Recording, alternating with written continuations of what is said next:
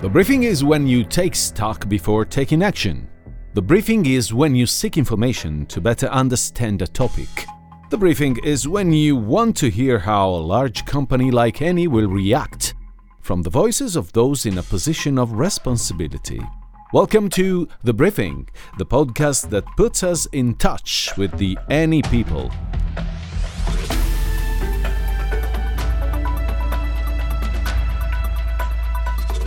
I'm Giacomo Zito. I'm a communicator, and I do so mainly through the podcast. In this episode, we'll be dealing with a very current and relevant topic to combat climate change. We are talking about magnetic confinement fusion, an innovative resource which will play a crucial role in achieving the goals we have set for a zero emission future in energy production. It is also a very important goal in allowing us to safeguard the health of the planet.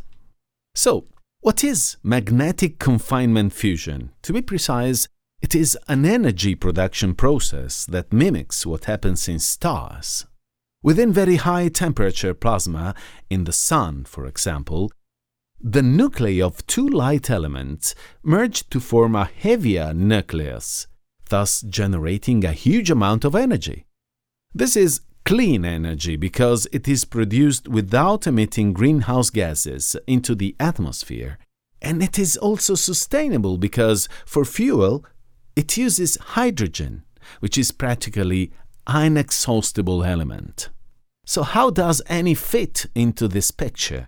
For several years, Eni has been implementing an energy transition strategy aiming to accelerate the reduction of its carbon footprint thanks to various solutions.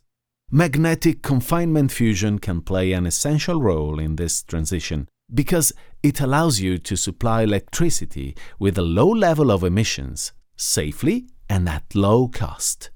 Today, fusion is at the center of an ambition project conceived by Enea in collaboration with Eni and other important scientific research institutions. To understand it better, we have two experts with us who work with Eni and are directly involved in the extensive experimentation that is being developed around the world regarding magnetic confinement fusion. Our two experts are Miriam Parisi, nuclear engineer. Good morning, Miriam, and welcome. Good morning. And Piero Martin, professor of experimental physics at the University of Padua. Good morning and welcome, Piero. Good morning, Giacomo. Thank you. Before going into the specifics of the fusion subject, let's learn about the careers path of Miriam and Piero because telling individual stories helps us to understand how technological advancement is also the result of people's commitment and passion. Let's start with you, Miriam. I know you studied nuclear engineering. I imagine that, like all young people approaching a faculty when you enrolled, you harbored many hopes for your future. I have the impression that among your hopes there was the one you are currently working on. Is that true? Yes, I did actually study nuclear engineering. And in fact, for me to be here today talking about magnetic confinement fusion and working on the creation of magnetic confinement fusion is really a dream that is coming true. Let's say that as soon as I finish my studies and after a short internship, I practically turn my whole life on its head by moving to Milan and starting my career at Eni in the part of research and development concerning energy production from fossil fuels. As soon as I was offered the opportunity to work on magnetic confinement fusion, which is one of Eni's research projects in the field of decarbonisation, I didn't hesitate for a second before accepting. That was when I moved from Milan to Venice. Let's not forget that at Porto Marghera in Venice, there is the largest industrial area in Europe, which Eni has reclaimed over the course of 20 years and from which today it leads important environmental sustainability projects. Returning to fusion, let's ask Piero Martin the same question. What led you to work into this field? My experience comes from physics. I started to study fusion when I was young, a few years older than Miriam. As a physicist, I became passionate about it both from the energy issue and also my passion for this unsolved problem. For many years, I worked in Padua. Then, always working on fusion, I spent a period in Germany as head of a task force that, in fact, managed some tokamaks. And then in 2017, I decided to return for this new project. As a result, my path as a physicist has been intertwined with that of Miriam for a few months now. So you represent another face of this complex theme, to be precise, the one closest linked to physics. When describing your life, you used a technical term that very much interests us when explaining the concept of fusion. That was a tokamak. What is a tokamak? un tokamak. Uh, you can imagine a tokamak as a donut, if you pass this example to me for a bit. It is basically a container typically made of steel into which we insert a gas, typically hydrogen or deuterium, which is a cousin, an isotope typically of hydrogen, and we bring this gas to a high temperature. Why? Because by raising its temperature, its atoms ionize. That is, they lose electrons and move faster and faster to the point where we hope they will be able to fuse. By fusing, they'll convert part of their binding energy into another type of energy, which in the end, we will then try to convert into electricity in a future reactor. These donuts have a name. There are various types, a bit like there are chocolate donuts or those with jam or those with candied fruit. The donut that has so far given the best performance is called tokamak. This is an acronym which, however, comes from the Russian acronym for toroidal magnetic chamber. The tokamak concept was devised by two Russian Soviet scientists of the time, Igor Tamm and Andrei Sakharov. In practice, this giant donut is made of magnets that isolate the gas, the plasma, and let it fluctuate so that this enormous amount of energy can be managed. Sì, per mantenere. Yes, to keep this gas, which is then called plasma when it's become so hot, in its ideal position, we use magnetic fields. It is a sort of intangible cage that holds it in place. A magnetic field, like an electric field, has a multitude of applications, including natural ones. We live here on Earth and are protected thanks to the Earth's magnetic field. Now, I'd like to ask Miriam a general question to better clarify things. We often hear about nuclear fission, the old system for producing energy, which is dangerous and, as we know, has been abandoned by many countries. Today, however, we are talking about magnetic confinement fusion, which is quite another thing. Miriam, can you please explain the difference between the two systems? Nuclear fission and magnetic confinement fusion are very different, starting from what is their most basic physical principle. In order for nuclear fission to take place, we need a heavy atom, such as uranium, which, when bombarded by a neutron, splits and as a result gives energy, frees energy. In magnetic confinement fusion, what we have instead is the presence of two light atoms that, thanks to very high temperatures and a strong magnetic field, hence the name magnetic confinement, join, fuse together, and in doing so release a lot of energy. Another very important difference concerns safety. A magnetic confinement fusion one will be an intrinsically safe power plant. What does that mean? It means that in the event of a failure occurring inside the plant, this will result in the automatic shutdown of the plasma. Consequently, we have no radiation emission beyond that normally expected. In addition, the radiation that is emitted, even during normal operation, is very limited, mainly concerning neutron radiation. Many barrier mitigation systems are planned already inside the plant, which shield this radiation and do not allow it to spill out. Let's think of all the accidents that have occurred due to the radioactive waste produced by fission plants, that is, the residual nuclear fuel. As we know now, it is extremely harmful waste. On the other hand, in the case of magnetic confinement fusion, there is no such risk. Altra grande differenza. Well, another big difference with nuclear fission is radioactive waste. The radioactive waste produced by nuclear fission is very dangerous and has a long life. In magnetic confinement fusion, on the other hand, we have the production of radioactive waste consisting of activated materials or activated powders. They have a very short life, and for them, a very simple and manageable storage and decommissioning system is provided.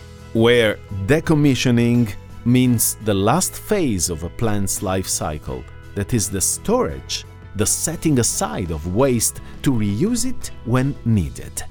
At this point, we've got to know the profile of Miriam and Piero, but we lack a third element for this story that is, who it was that brought you together. Would you like to tell us about Eni and the project you are working on? Le tre lettere. The three letters that brought us together are a D and two T's, the acronym DTT, which stands for Divertor Tokamak Test Facility. In essence, it is a tokamak. It is the project for a new ambitious high performance tokamak on which the Italian community has been working for some years. Between 2016 and 2017, this project began to take shape within the Frascati Enea laboratories. The Italian scientific community collaborated with Eni, and since 2017, we have had a fairly rapid acceleration that in 2018 saw the choice of Frascati as the site for this experiment.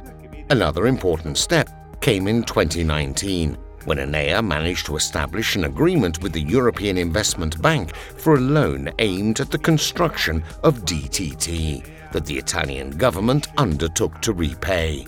September 2019 saw the establishment of the legal entity that manages the experiment, initially made up of Enea and the CREATE Consortium, which is a private public consortium in Naples. Eni's entry came just over a year ago in January 2020. Eni decided to join the consortium that manages DTT with a 25% stake, and that's when our paths met. With the birth of this great scientific technological center in Frascati. Miriam, given the studies you have done, I imagine that having the opportunity to work on the project for the creation of this DTT was like a dream come true, right? Sì, esatto. Oh, yes, because I now have the opportunity to actively work on the designing of one of the first magnetic confinement fusion plants. Moreover, for this, I am fortunate to be at Eni, which sees participation in what is the magnetic confinement fusion project in its plans, in its strategy, in order to speed it up. Eni's aim is to accelerate the development of this new technology. Eni has decided to invest in the DTT project precisely because it's in line with its strategic plan of energy transition, therefore searching for new sustainable and safe energy sources. Magnetic confinement fusion mirrors these requirements perfectly. A moment ago, when telling us about your professional career, you said that you come from the world of Eni drilling. And just now, you mentioned how Eni can help the DTT project by promoting its acceleration. Is there a link between Eni's traditional businesses, for example, its uh, engineering skills, and this innovative project? Sì, Yes, there is, precisely because Eni has considerable engineering skills, even in the management of such a complex project. This is because although we're talking about magnetic confinement fusion, we're dealing with many different facets, such as that of safety, that of physics, but also that of layout, therefore that of engineering and the construction of buildings. There's also that regarding magnets and new superconductors. In short, there's a range of computing and predictive skills that Eni has gained through its experience and that today can be put into service of fusion projects. Speaking of forecasts, Piero, let's get into the nitty gritty of the work. What are the main challenges to face now, and how long will we have to wait to get the results Miriam was talking about a moment ago? That is, to have a clean energy production plant thanks to fusion. Ti rispondo I'll answer you with a metaphor. Suppose you have some flour, yeast, eggs, raisins, butter, and a little salt on the table. Alone, they are not enough to make a cake. It takes skill, skill, and a little patience. Let's say that there is work to be done. The sun has always succeeded and manages to do it well thanks to its enormous mass. Reproducing a small piece of sunshine in the laboratory in these tokamaks we talked about before is not easy because it requires a series of important ingredients. For example, there is the need to bring the temperature of the plasmas to sufficiently high levels, the need to enclose them for a sufficiently long time, the need for a high plasma density, and in addition to the ingredients, also the ability to put them all together. DTT is an experiment that will have to deal with a very important aspect of managing the flow coming out of these experiments. ITER is another great experiment in which a large part of the world's community is participating, and ITER will have to demonstrate fusion scientific feasibility. We expect this to happen in the decade of the 2030s, between the 30s and early 40s. In the meantime, we are designing the first experimental reactor called DEMO. I say we as Europeans, but in reality, other organizations, both American and Chinese, are also working on their projects. I think it's reasonable to say that by the second half of this century, we should finally be able to have electricity in our homes that comes from fusion. Therefore, to sum up, uh, so as not to get lost in acronyms, in the field of magnetic confinement fusion, we have the DTT project in Italy, which is being developed in the Enea laboratories at Frascati, then the ITER project in France, and then we have DEMO, a sort of successor of ITER, which instead aims to demonstrate the possibility of generating electricity through fusion. DEMO is being developed by Eurofusion, the European Consortium for Magnetic Confinement Fusion based in Germany. Among other things, Eni is also active on a project in the United States because it signed an agreement with the, the Boston MIT to build a reactor called ARC, which would also be made available in the 2030s in short, the diary of commitments is pretty full. Piero, I would now like to better understand the potential of this technology in relation to materials. In addition to hydrogen, a little while ago you mentioned deuterium. Is this uh, particularly abundant uh, uh, in the sea, right? il deuterio è Deuterium is a slightly heavier hydrogen atom that has a neutron in addition to a proton and is contained in seawater, that is, water. In addition to two hydrogen atoms and one of oxygen, it has some deuterium, and therefore it is easily recoverable. I believe, for all practical purposes, that deuterium can be defined as substantially infinite according to needs. The other component needed for fusion is the second cousin of hydrogen, which is called tritium. Tritium is not found in nature because it has a relatively fast decay time, and we plan to get it on site, precisely where the lithium reactor will be built. By contrast, lithium is a very abundant mineral. This helps us to understand the complexity of the problem, which concerns not only the technology but also the ingredients used, the environmental conditions. For example, it has been said that plasma needs very high temperatures to fuse. Miriam, what kind of temperatures are we talking about? We're talking about millions of degrees Kelvin, and in particular, this is a problem for all the materials that make up the tokamak itself. They are subject not only to these very high temperatures, but also high magnetic fields and the nuclear radiation emitted by the plasma. As we approach the end of our talk, I'd like to ask your opinion on what can be done to contribute to the search for eco sustainable solutions.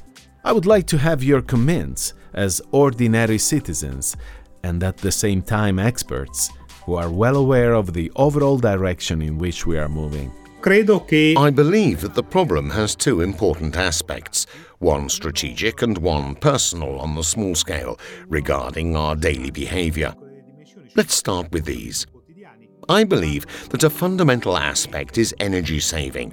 That is, we must make conscious use of energy. Converting energy into electricity has a cost. It has a cost for the environment and must be done with great care. So, first of all, we must save.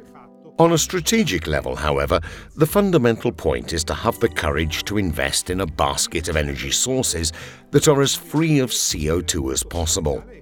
We need to work on renewables and invest in fusion, which will undoubtedly be a major contributor. We need to have an open mind, let's say without prejudice.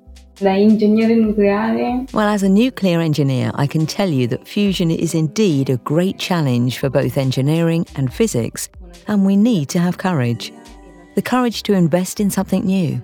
As a person, as a citizen, and as a young lady that I am, unfortunately, nobody wants to break their habits.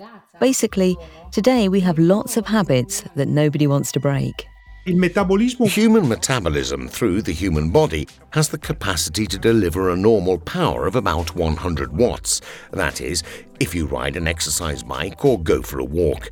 This means that if we used human power generation, a person would be needed to pedal for us 24 hours a day to keep only one light bulb on. This is quite a curious fact that reminds us that energy is something precious. proprio su questo And on this point, I'd like to reiterate Eni's strategy of trying to accelerate these projects as soon as possible. It's therefore endeavouring to obtain this new source of energy as soon as possible through the American project with MIT and CFS and what we're doing with the DTT. So, what do you say? Shall we meet again before 2050 to take stock of the situation? Definitely. Absolutely, Giacomo. We'll call you as soon as we're ready. The briefing is when you take stock before taking action. The briefing is when you seek information to better understand the topic. The briefing is when you want to hear how a great company like Eni will react from the voices of those in a position of responsibility. We've talked with uh, Miriam Parisi, a nuclear engineer working with Eni on fusion projects, and Piero Martin, professor of experimental physics at the University of Padua. It's Giacomo Zito speaking. Up to the next episode with uh, The Briefing.